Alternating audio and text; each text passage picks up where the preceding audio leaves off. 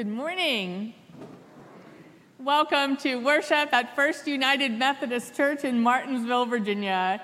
It is a delight to see each, of, each one of you here on this third Sunday after Pentecost. We have several announcements this morning. First of all, next Sunday is Father's Day, and we will be sharing a video presentation. So if you have a picture of, of your children uh, together with their dad or or you with your dad, if you will submit those for that video presentation, we would appreciate that. It is also Graduate Recognition Sunday, and we will be recognizing our high school and our college graduates. Vacation Bible School is coming up. It starts on July 25th and runs until Thursday, Sunday to Thursday. If you would like to register, there are paper registration forms outside of Karen's office on the table. Uh, you can also register online. If you would like a copy of the most recent Upper Room, they just came in. They are available in the narthex on your way out, and I hope that you will take one. They are wonderful devotional resources. And finally, today we have a special event coming up and our hospitality chair, Nancy Bryant, has an announcement to share with us about it.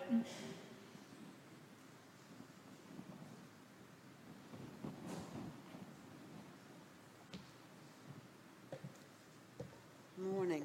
I would like to remind everyone of the picnic today, 5 o'clock, Jack Dalton Park off of Kings Mountain Road. Uh, we will provide the soft drinks and the water. You bring your food and your chairs and your utensils and come and socialize and have a good time. And we've got some surprises. So I hope everyone will come this afternoon. Thank you. Thank you. Please stand for the call to worship. The kingdom of God is like a mustard seed, which is the smallest of seeds on earth. It grows up and becomes the greatest of shrubs and the birds of the air make nests in its shade. Give thanks to God whose promised rain is coming. Thanks be to God. Our opening hymn is the hymn of promise found in your red hymnals on page 707.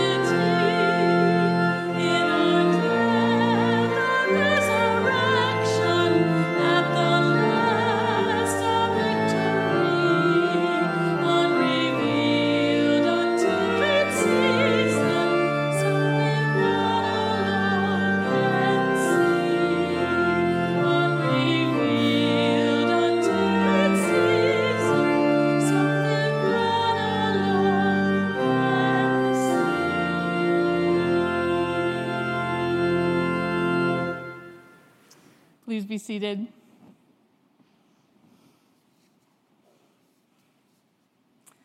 Let us unite our hearts and voices in our opening prayer.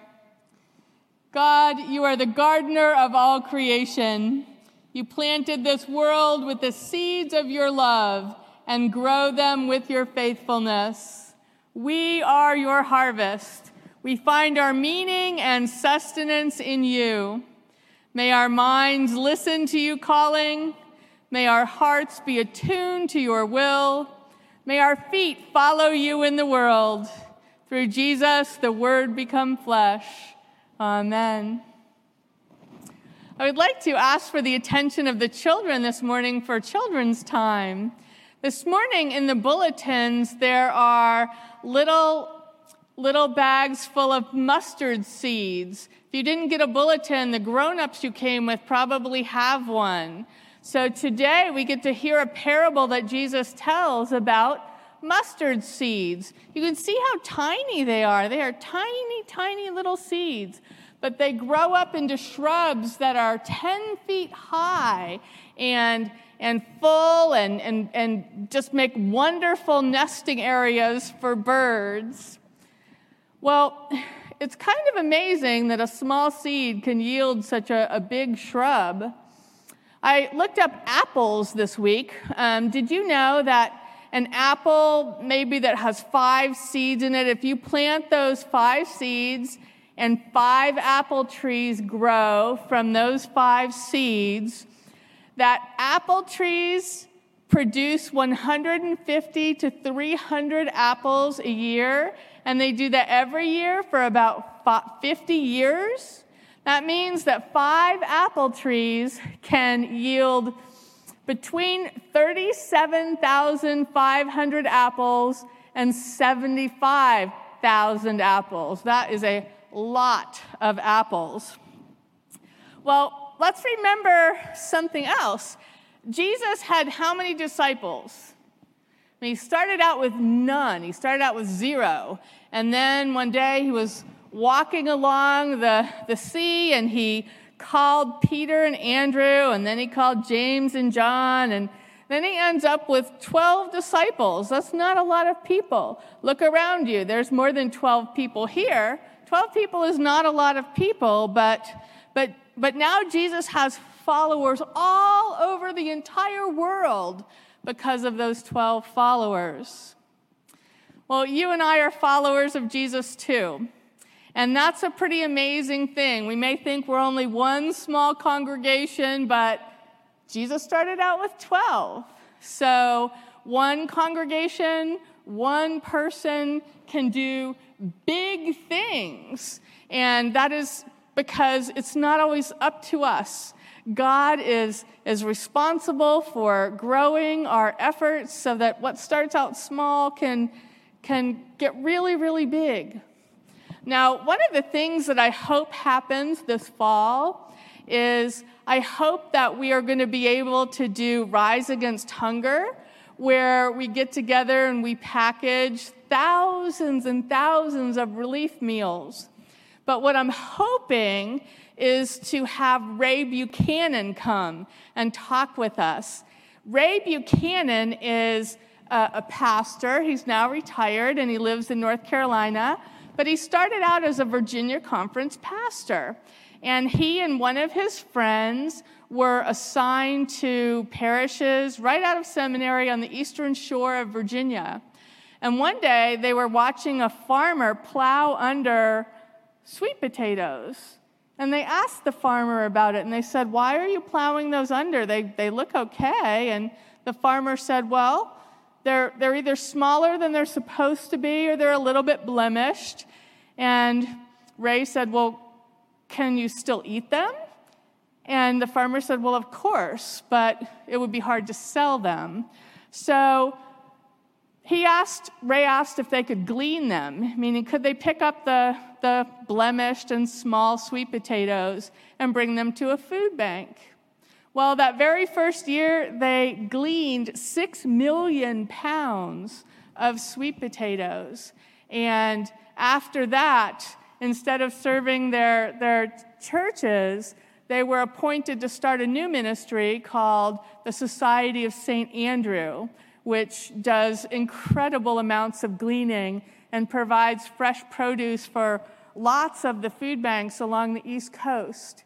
And 22 years after that, after learning all kinds of things about, about how to help hungry people, Ray started the Rise Against Hunger. It was first called Stop Hunger Now, but he started Rise Against Hunger, where he got other organizations, churches and community organizations, to package these relief meals that contain rice and dehydrated vegetables, which is the vegetables without the water, the water taken out of them, and protein packets and, and herbs so that it tastes good and and to put these together so that they could provide thousands of meals at a time for people, mostly school children in parts of the world where children are sent to school so that they can eat. So now, Rise Against Hunger, or Stop Hunger Now, as it used to be known, has provided millions, millions, and millions and millions of meals to hungry people around the world. And that all started because Ray Buchanan and one of his friends raised their hand. They didn't say, Well, I'm just one person, we're just two people, we can't really make much of a difference. They raised their hand and they made a huge difference. And I'm hoping that we're going to get to have Ray Buchanan with us to preach and to talk about that journey. He really should receive a Nobel Prize. He's really just an extraordinary human being, but He's still that humble guy who just raised his hand and said, I'll, I'll do what I can. That's what we're called to do. That's what this parable is about. Raise your hand, do what you can, and let God take care of making it big, like a small mustard seed makes a big plant. Thank you for your time and attention. I'll see you next week. As we prepare to receive God's word, will you pray with me? We are waiting, O oh God, to hear your word, for in your word is our hope by the power of the Holy Spirit. May we hear your voice and be attentive to what you will say to us today. In the name of Christ, we ask this and all things. Amen. Our New Testament lesson this morning is found in 2 Corinthians, the fifth chapter, beginning with the sixth verse. So we are always confident, even though we know that while we are at home in the body, we are away from the Lord. For we walk by faith, not by sight. Yes, we do have confidence, and we would rather be away from the body and at home with the Lord. So whether we are at home or away, we make it our aim to please Him. For all of us must appear before the judgment seat of Christ so that each may receive recompense for what has been done in the body, whether good or evil. Therefore, knowing the fear of the Lord, we try to persuade others. But we ourselves are well known to God, and I hope that we are also well known to your consciences. We are not commanding ourselves to you again, but giving you an opportunity to boast about us so that you may be able to answer those who boast in outward appearance and not in the heart. For if we are beside ourselves, it is for God. If we are in our right mind, it is for you. For the love of Christ urges us on because we are convinced that one has died for all.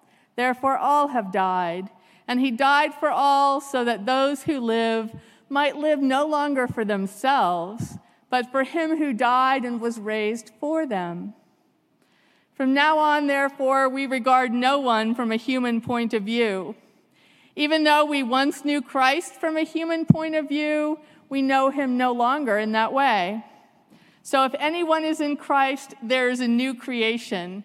Everything old has passed away. See, everything has become new. The word of God for the people of God. Thanks be to God. Amen. Will you please stand for the reading of the gospel? Our gospel lesson this morning is found in the fourth chapter of Mark's gospel, beginning with the 26th verse. He also said, The kingdom of God is as if someone would scatter seed on the ground and would sleep and rise night and day, and the seed would sprout and grow. He does not know how. The earth produces of itself first the stalk, then the head, then the full grain in the head. When the grain is ripe, at once he goes in with his sickle because the harvest has come. He also said, With what can we compare the kingdom of God, or what parable will we use for it? It is like a mustard seed, which, when sown upon the ground, is the smallest of all the seeds on earth. Yet when it is sown, it grows up and becomes the greatest of all shrubs, and puts forth large branches, so that the birds of the air can make nests in its shade. With many such parables, he spoke the word to them, as they were able to hear it. He did not speak to them except in parables, but he explained everything in private to his disciples. This is the gospel of our Lord Jesus Christ. Thanks be to God. Amen. Today we have two parables from Mark's gospel. We're told that Jesus tells a whole bunch more, but they're not all recorded. The writer Frederick Buechner defines a parable as a small story with a large point. Parables, I think, they find us in one place and they leave us in another. Jesus told a lot of them. He told the parable of the Good Samaritan, the parable of the weeds and the tares, the parable of the lost coin. And all of these parables were inhabited with people that the original hearers knew or knew about impoverished widows, shepherds with lost sheep, priests and Levites who were officious but perhaps not compassionate. Sometimes parables contain situations that were relatable to the first hearers family disagreements, farm stories, garden imagery. For us, these situations and people may not be immediately relatable. There are very few of us who know shepherds or who live on farms. I've never actually seen a mustard seed grow into a large plant, and if I had to draw a picture of a tare, I'd pretty much be out of luck. I know some priests, but no Levites or Pharisees. Well, today, as I said to the children, there's a small bag of mustard seeds attached to your bulletin just so you can see how big they are, so that you'll have a point of reference. You can also plant them if you like to see how big the shrub grows. Jesus was trying to make a point that things that start small don't necessarily stay that way. Encouragement to us when we feel like we are not contributing or able to contribute in big ways. God can take a little and make a lot out of our efforts and abilities. When my nephew was about five years old, he saw the movie The Princess Bride and learned the word inconceivable from the Wallace Shawn character. And then he said it multiple times every single day. Well, Jesus is trying to get his original hearers to think the same thing that, that it's inconceivable that something small can yield something so big because he likens it to the kingdom of God. Today's gospel lesson from Mark, in a way, is difficult to preach on because the meaning of these parables about seeds and sowing seem kind of self evident. Tiny mustard seeds do grow into large bushes. Great things can spring from small beginnings, like a single word that inspires a great act, or Ray Buchanan raising his hand and ending up feeding millions of people, or a single sentence that changes our whole perspective. In almost every culture, there is a proverb that says the same thing. In English, it is great oaks from little acorns grow. In Chinese, it is the journey of a thousand miles begins with a single step. The Bible is full of stories that make the same point. The The tiny band of people fleeing from slavery in Egypt become a great nation. The young shepherd boy, David, grows up to be a mighty king. Now, sometimes the significance of Jesus' words is subtle and complex, but here in these verses from Mark's gospel, Jesus' meaning seems sensible and clear and uncomplicated. Indeed, these seed parables are not really so much parables as they are proverbs, folk wisdom, single illustrations, simple illustrations of what people already know to be true. And so I began to wonder if these are merely truisms, why did the writer of Mark's gospel even bother with them? As a general rule, most of Jesus' parables actually defy common sense rather than affirm it. I mean, it makes really good sense for a stranger on a dangerous road to keep walking and not stop to help an injured man. But not in God's kingdom, Jesus says. It makes good sense for a shepherd who has lost one of his hundred sheep to take special care of the 99 and not go chasing after the single one that gets lost. Not in God's kingdom, Jesus says. It makes good sense for a father to make his prodigal son pay for his mistake and straighten up and earn his way and not be throwing a party for him. That's just rewarding bad behavior. Not in God's kingdom, Jesus says.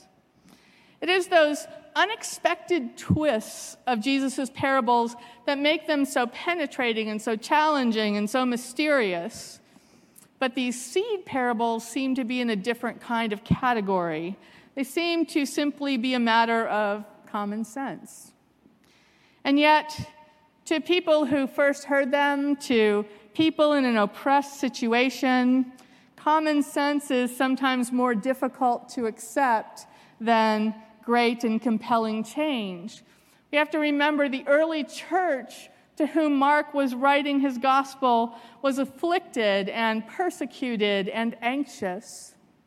They were ready and willing to believe that God's kingdom was going to turn everything upside down in an absolutely significant and, and, and splashy way, that it would defy logic, that it would shift the entire balance of power that it would not simply be the same old, same old of common sense. The kingdom of God would be where the first would be last and the last would be first, where the poor and the mourners and the meek would find places of honor, while the rich and powerful would be turned away with nothing. Not only were they willing and ready to believe these kinds of things, they were staking their very lives on them. So to believe that God's coming was going to happen in a slow, barely perceptible, unspectacular way, like seeds sprouting and plants growing, was simply hard to take.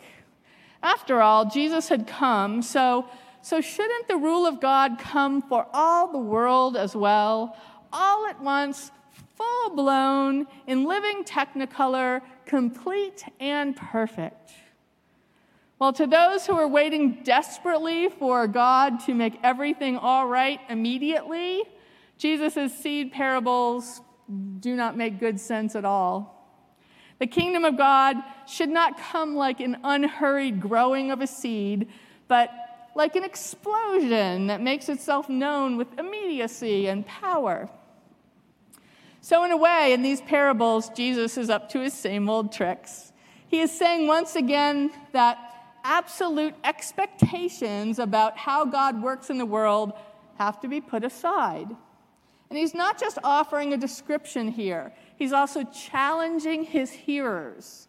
In both of today's parables, Jesus is talking about seeds, those which are planted by God and those which we plant. Jesus is talking about the process of growth, a process that in some ways is deeply mysterious and a process that in many ways is something that we can affect, sometimes quite profoundly. But even more importantly, Jesus is talking about the way growth comes out of the interaction between God and human beings. His first parable assures his hearers, both then and now, that we can rest secure in the knowledge that when seeds are planted, growth will occur.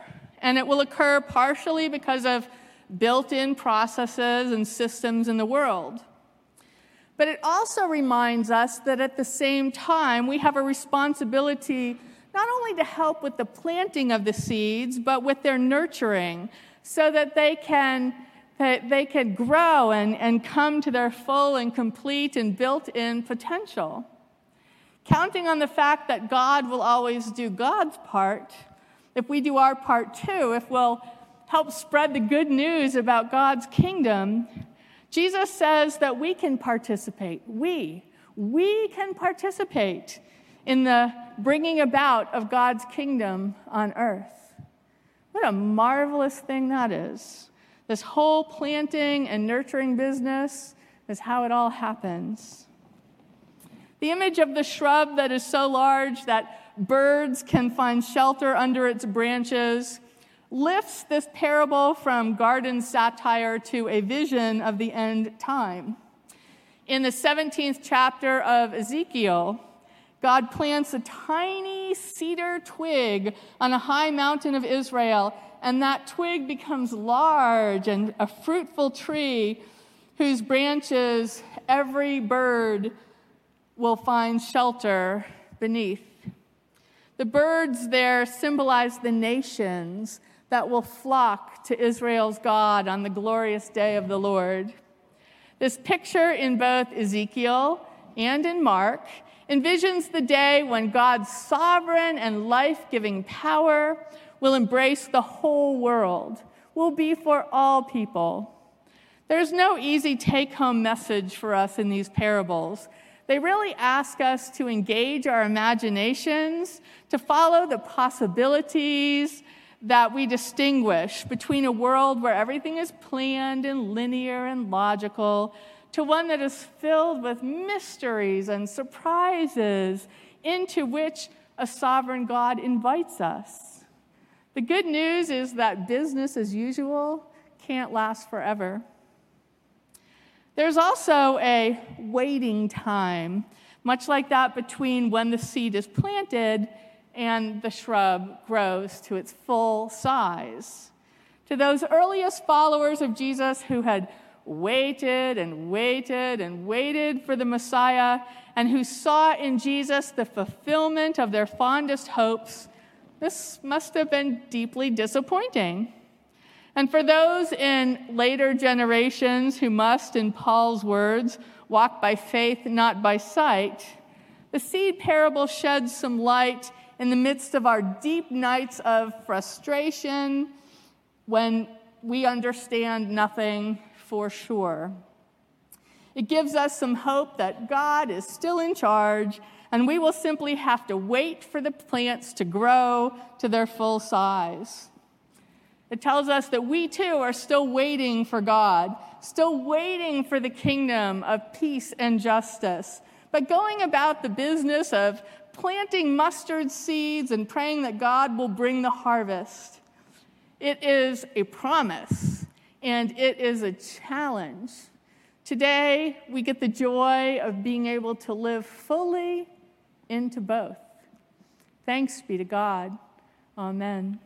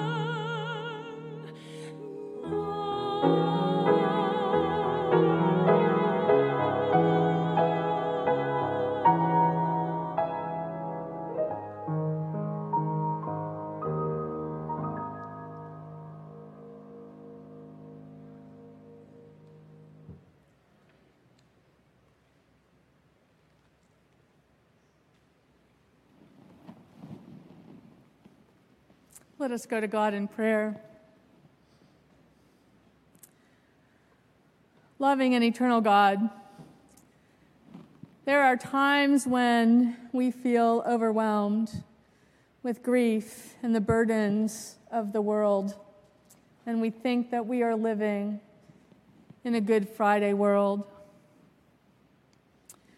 We have only to hear about mass shootings in various places in our country this week, or to think about the grief in our Martinsville community at the loss of, of giants in our community life who were friends with members of this congregation and whose losses today are deeply felt.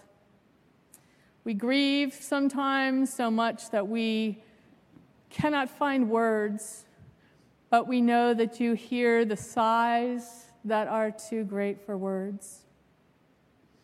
The truth is that we don't live in a Good Friday world.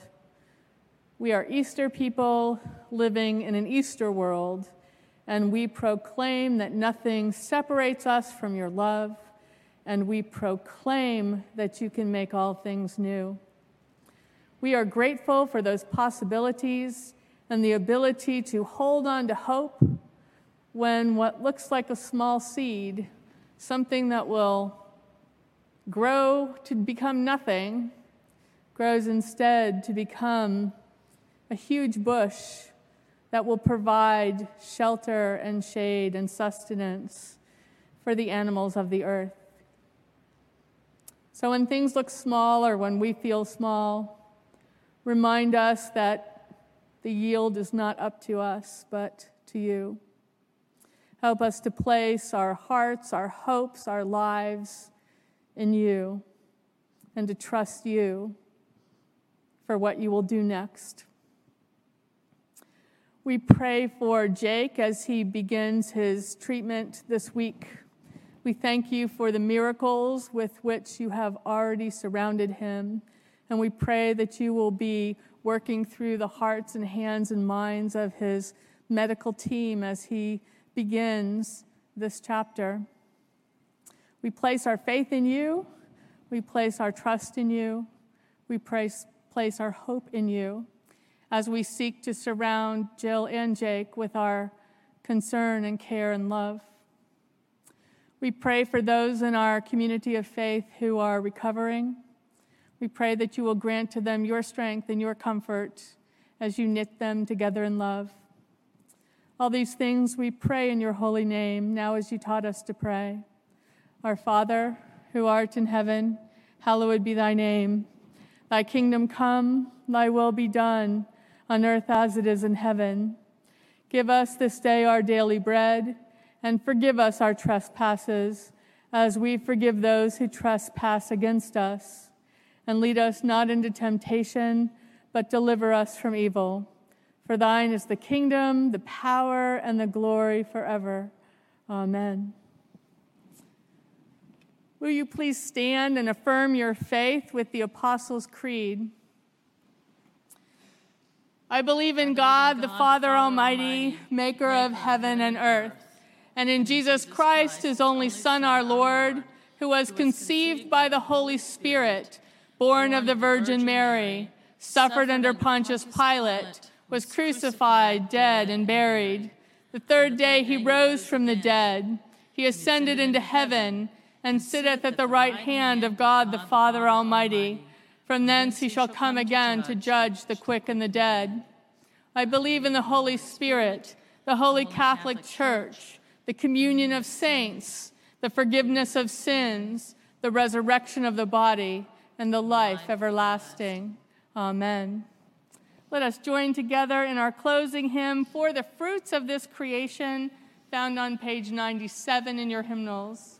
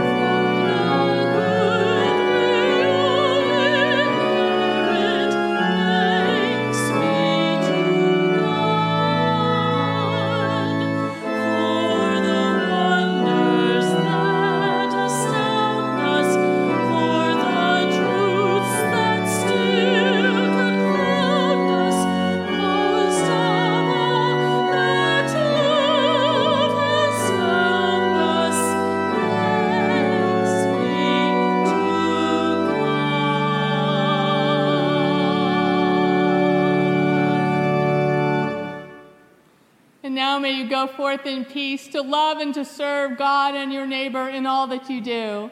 And the blessing of God, Father, Son, and Holy Spirit be with you now and abide with you always. Amen. Please be seated for the postlude.